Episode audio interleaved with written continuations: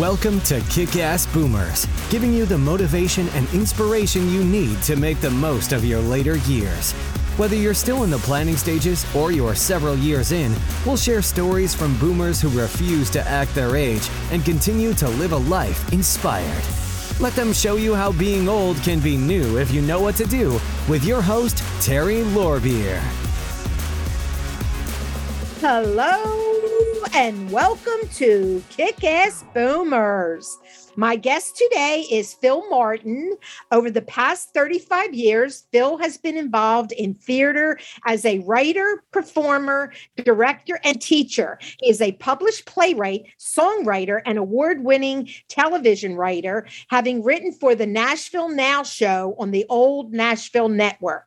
In addition, Phil is a transformative speaker with a passion for theater. He is the author of two books Take the Stage 64 leadership lessons learned from theater, and Play Hard, Have Fun, a philosophy for life. Phil has written 13 musicals, including Fatherhood, the musical. He has also received rave reviews for his one person show, Gateway Coming to America. Welcome, Phil. How are you today? I am doing great today. Thank you. Yeah, it's been a good day. I've been, my wife and I went for a walk, and now we're back and uh, getting ready to do this. Good. I'm happy to have you. This is going to be a lot of fun because you're a theater person, and I am indeed fun, right? Let's hope so. Let's hope so. Let's hope okay. so. You know, theater people are really introverts at heart.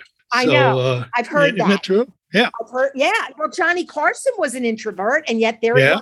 Yeah. A lot of them I've heard are. So so hopefully I'll come out of my shell. Oh, I think you will. I think you'll come out just fine.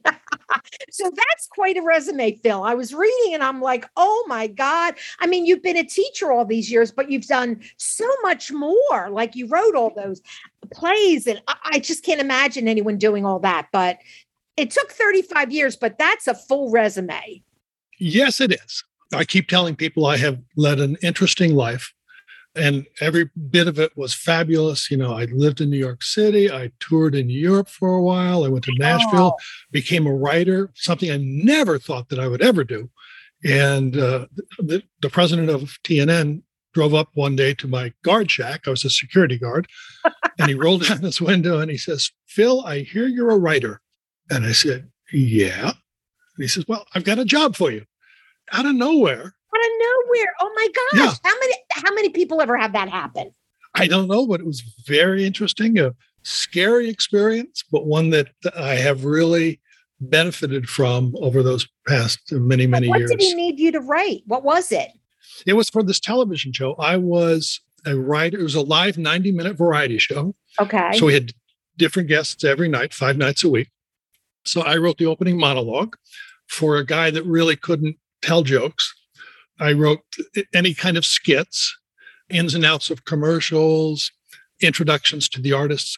And the best part, the really cool part, was that before the show started, I got to interview all the guests. So nice. I I sat in the green room with all of these very artistic, famous people and said, What would you like to talk about tonight? And we had this nice little conversation. And then I would create a little on a blue card about this size uh, the questions that they would want, and I, I would put them on the desk so that the host knew what the artist wanted to talk about. But that was really funny. You know, I got to sit with Chet Atkins, Roger Miller, Dolly Parton, oh, wow. uh, Johnny Cash, Waylon Jennings. Oh my gosh. Minnie Pearl. Minnie Pearl. I love Minnie, Minnie Pearl. Pearl. I love Minnie Pearl. Well, I love Dolly Parton too, but Minnie Pearl was just a treasure. she was so different. Minnie Pearl had a uh, special every Friday night on the show on the show where fans would write in their jokes and then we would and Minnie and I Miss Sarah Cannon would sit for about two hours together just talking and going through all of these jokes that people would send in until we finally found three that we liked that she liked. But so I, I had a really wonderful experience wow, with that many, is exciting. Many yeah, it was. I mean, and and someone just came up to you and said, "I heard you're a writer," and boom, you got a job. That exciting of a job too. Not just like, oh, I just need something crazy written, but that was a great job. It was a scary job. I yeah, oh, yeah. I mean, it, was great fun, but the pressure of writing a monologue every night, all by. I mean, Johnny Carson had like ten writers, and they would put these jokes together, and I'm sitting here all by myself trying to say, "Is this funny? Is this not funny?" Uh, Yeah, Wow. something I never thought I would ever ever do. But so, But that led to many opening many other doors, didn't it? oh my goodness, yes, uh, the, just the experience of being able to write under pressure like that, and then I went on from there. I went on to being a college teacher for the first time, and being able to have that pressure of being in front of people and writing and talking certainly helped in my college career, and then you know, that's where it kind of wound up eventually. So, yeah.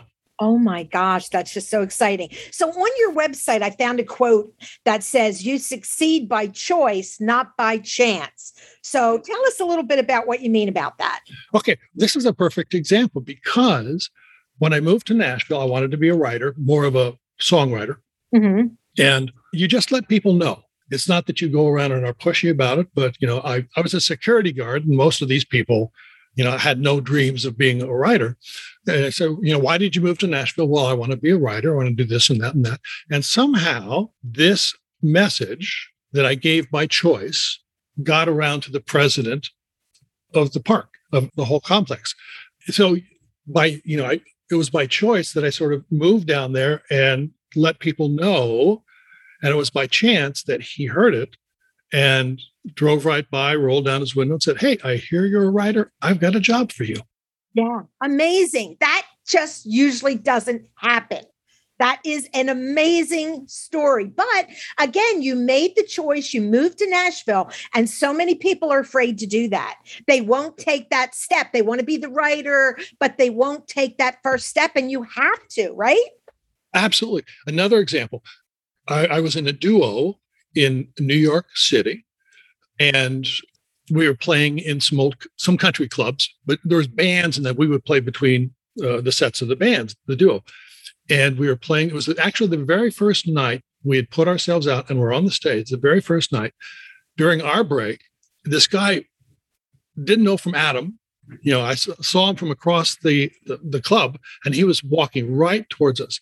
And he got there, stuck out his hand, and the first thing he said to me was, "How would you like to go to Norway?"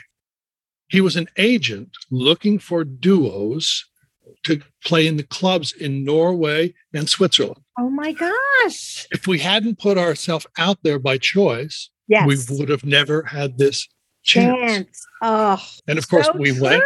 So true. and people are afraid to put themselves out there. What if I fail? What if it doesn't work? But if you're not there, no one can find you, right? That's that's exactly right. I just got back from Kentucky at a, a conference there where I spoke, and I had to put myself out there to let them know I'm available to speak. And I sent them something, and they liked it, so they said, "Yeah, come come down and speak." You've got to make the choice to do this, and the chances will appear. See that that is so important. And even as a boomer, you know, we, there's lots of chances out there for us. But again, we have to make the choice to put ourselves out like I'm doing. I started the podcast. I had no experience. I didn't know what I was doing. I'm like, I think boomers need a place to be able to get some inspiration. You know, there's a lot of channels out there, a lot of podcasts that talk about a lot of things, you know, finances, healthcare. And I'm like, I'm all about inspiration. And that's it. I want to inspire boomers to get off the couch keep moving. If you have a dream that you didn't get to do yet, now's the time. You might have 30 years left. You can do a lot of things in 30 years. In 10 years, you can do a lot. That's what I keep saying is that you know I've got a good 20 years in me, I think at least. You know, so I just don't want to sit around and wait for that 20 years to be over. I, I've got I got a list of other books I want to write, uh, other songs that I want to write, other places. You know, I think I have a a message that is really good for people to hear. Business people, eh, you know, any kind of person that I learned from my days in theater. So, you know, I want to share that with them while I still have the energy and the excitement to do that. So, yeah, there's a lot to do. It's perfect. So that's the message I want to give to all baby boomers. And I have an international audience. I've got people in Norway, in Germany, in Belgium, in Canada, and uh, South Africa. I have people all over the world listening. So, and they're all looking for the same inspiration. We're all the same, no matter what country we come from. People Absolutely. are the same. Absolutely, we are. Might have little little differences here and there, but no, we are really, really 99.9% the same. The culture's different. That's it. The people are the same. We all want the same things. We all want a family. We all want to be happy. We so we basically want the same things. So we're the same. So tell us a little bit about your book. I love your book that says play hard, have fun. Because I don't think we have enough fun, any of us, boomers or younger people, none of us have enough fun anymore. So, what? Tell us about that. Okay. This started when I was uh, a soccer coach for my kids. And so, right before the game started, I would pull them in, and it's, you know, you have a little chant that goes as, as they head out to the field. So, I would say, play hard, have fun. So, we would do that, and then they throw their arms up in the air. So, they said, Well, what does that really mean? Okay. Well, okay, as an actor, as an actor, if I went on stage and didn't know my lines, that would not be fun. But if I was an actor and I knew my lines and I knew my blocking and I went out, out on stage, that is fun. Right. So that was kind of the, the, the base of what this was about. If you do the work, if you enjoy what you're doing and put the time and effort in, you're going to have a great time doing it. So, you know, this is not just about getting too many beers on a Friday night. This is about your entire life, the way you look at it, your attitude towards life. That, you know, if you if you find something you love, you put in the hard work to do it, it's going to be so much more fun when you do it well. So that was the premise of that book. Yes. And I think a lot of businesses need to look at that too because I think they're always pushing their people to work harder, work harder, do this. Do, but you got to have fun while you're doing it. You have to have everybody needs a little downtime, a little fun time. So my daughter works for an office that really incorporates the fun a lot. They do a lot of things together as an office. They go, you know, on picnics, they go to parks, they go out for drinks, they do a lot of things. And that kind of helps them bond. And then when they're working, they work together better. Don't you agree?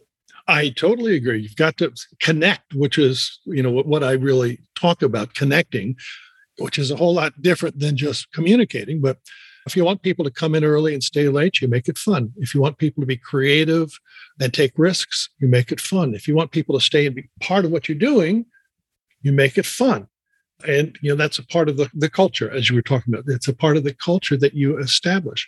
And yes, that includes movie night or popcorn night or a, a foosball in the lounge. That's not the only thing, but certainly all of those things together create a culture of fun, which absolutely, you know, the CEO of the Waffle House oh, once the said, Waffle House. the waffle house.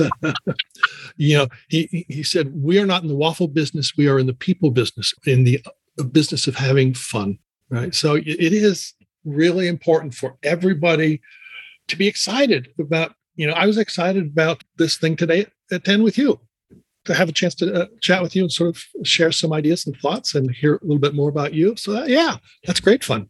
Right. And I'm excited every time I do a podcast. This gets my adrenaline going and I really, really enjoy it. And it gives me so much pleasure in like doing the podcast. And I know it helps a lot of other people as well. So I'm getting a lot out of it. My audience is getting a lot out of it you're getting i mean it's just a win-win all the way around it is it is um, i just keep sharing this message and i, I get uh, a lot of emails from people a lot of interest from what i'm doing they say oh that's a really nice way to look at it that's a, you know i i've been communicating with my people, but it hasn't really worked. Now I understand that I need to do more than just say, hello, how are you? And as we pass in the hall, there's a lot more to it than that. So it's exciting. And my theatrical background, perhaps, that keeps me driving.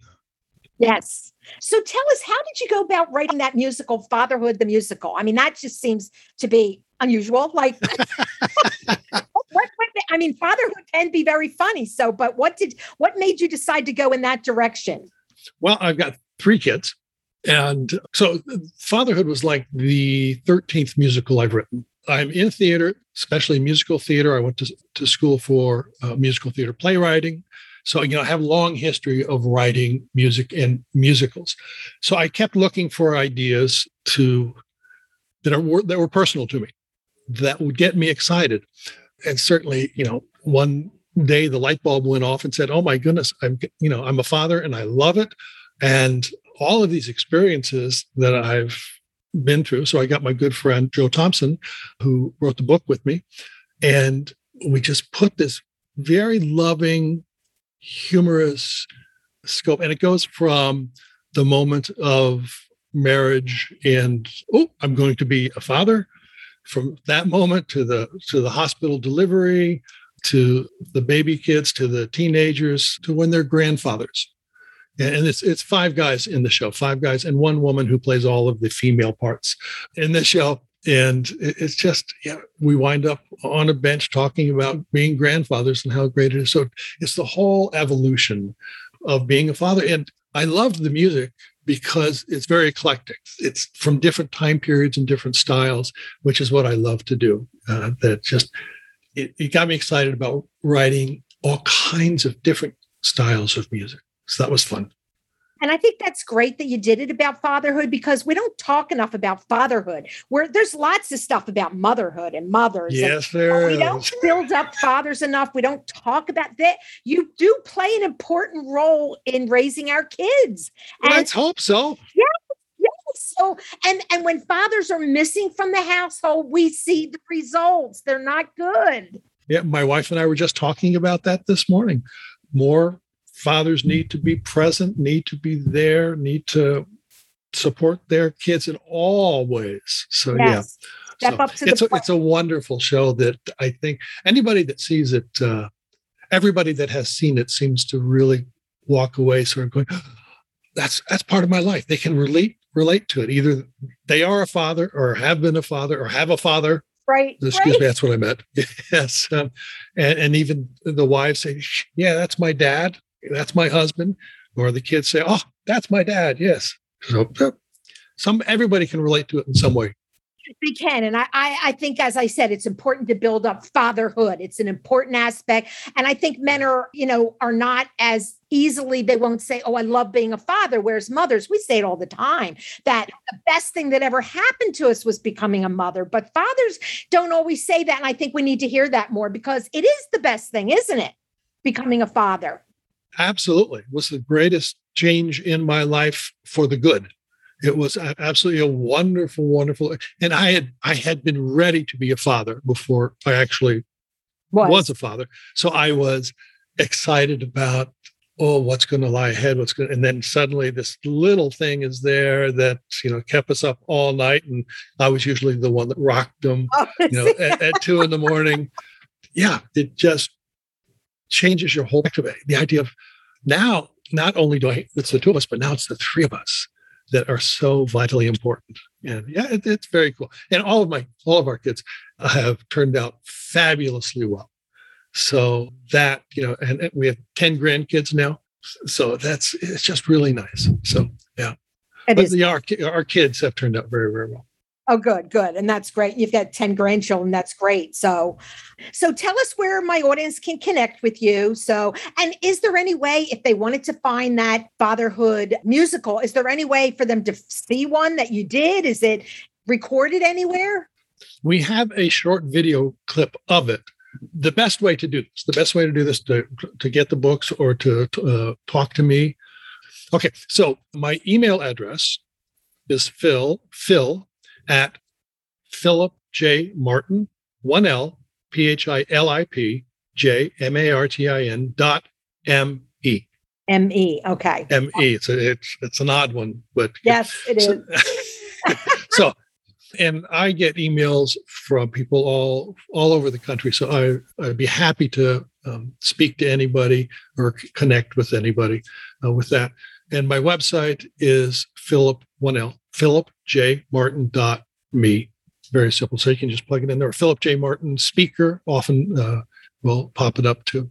And my two books are on Amazon. Amazon okay. On Amazon, or you can get them at my website. So yeah, it's uh, so yeah. I'd, I'd love to uh, hear what other baby boomers are doing. Right. And maybe someone wants to do that play, Fatherhood, even in a little local theater. That would be a fabulous idea. And if there's someone in my audience who always wanted to be a director or always wanted to do this, you can do it. Talk to Phil, get the play, and just do a little local production. It's not that difficult. And the play is so enjoyable for an audience to do and for the actors because it is just fun. It's very touching and very fun. Five guys, one girl, all the, the piano parts are written out. All the it's it's yeah, I'd I'd love to have somebody else do it. It's been a while. I think it would be great for the boomer audience. So if anyone's out there that has an audience that they'd like to do this for, why not? I mean, just talk to Phil and see what you can do. It's not that difficult. I had a niece, uh, well, I still have a niece. Her name's Laura. And when she was in high school, she put together a play all by herself. She did all the work. And I can't remember what the name of the play was. It was a popular one. Rent, maybe? Maybe it was Rent, but I'm Whoa. not positive. Okay. It might have been rent, but she did everything by herself. She rented the stage at her high school. She did the marketing. She pulled, and this was a high school senior. So if she can do it, anybody can do it. And maybe there's someone that always wanted to be a director and just never tried. Well, now's the time to try because, you know, you can't fail that bad. And, you know, it's going to bring a lot of joy to other boomers. Yes, absolutely. And, you know, failure is very subjective and you learn so much more. It's, and even in the greatest failures, there is great value and there's great enjoyment to be had. So even if you don't make your money back, which you might think is a failure, the rest of the, you know, connecting with the other actors, connecting with an audience is such a success.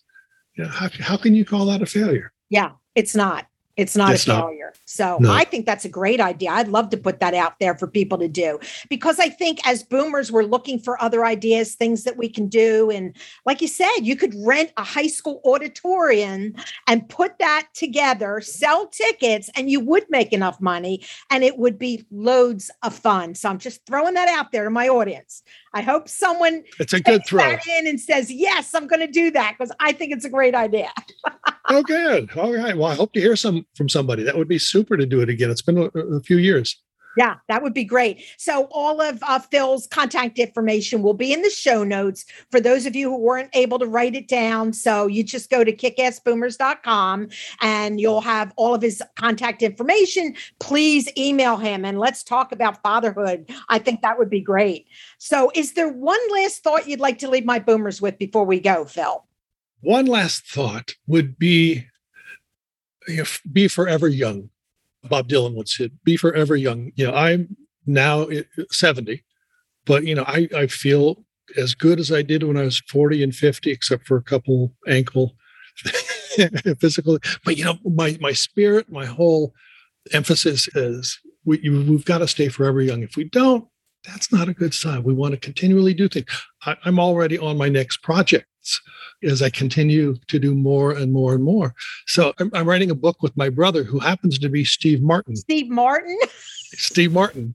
Not, not the real Steve, not these not the wild and crazy guy with the arrow through his head, but my brother is Steve Martin, and he is a wild and crazy guy, but not but not that but wild not and that crazy. Guy, no. not that guy. So we're writing a book, and um, I, I'm doing other speeches, and so it, you know you've got to stay forever young and great. Uh, so yeah, that that that would be my active, thought. The body active, the spirit active, all of that is very very important. You got it, Terry. So true. So it's been wonderful chatting with you. This was loads of fun. I appreciate I it. My audience enjoyed it. I certainly did. Great. We'll do it again sometime, maybe. I hope so. Yeah, we will. when you write your next book, let me know and we'll do it again. Okay, that sounds fa- and I'll bring my brother on, my Steve Martin, my brother. There you go, Steve Martin. Then I'll advertise. Steve Martin will be on the podcast. there you go. Uh, that's it. Great. So much fun. Right. This has been great. Thank you so much, Phil. Thank you, Terry. You're welcome. We appreciate you joining us for this episode of Kick Ass Boomers. For more information on today's guest, along with the show notes and other inspiring resources, buzz on over to kickassboomers.com. And don't forget to join our kick ass community on Facebook or LinkedIn to continue the conversation. Be bold, not old.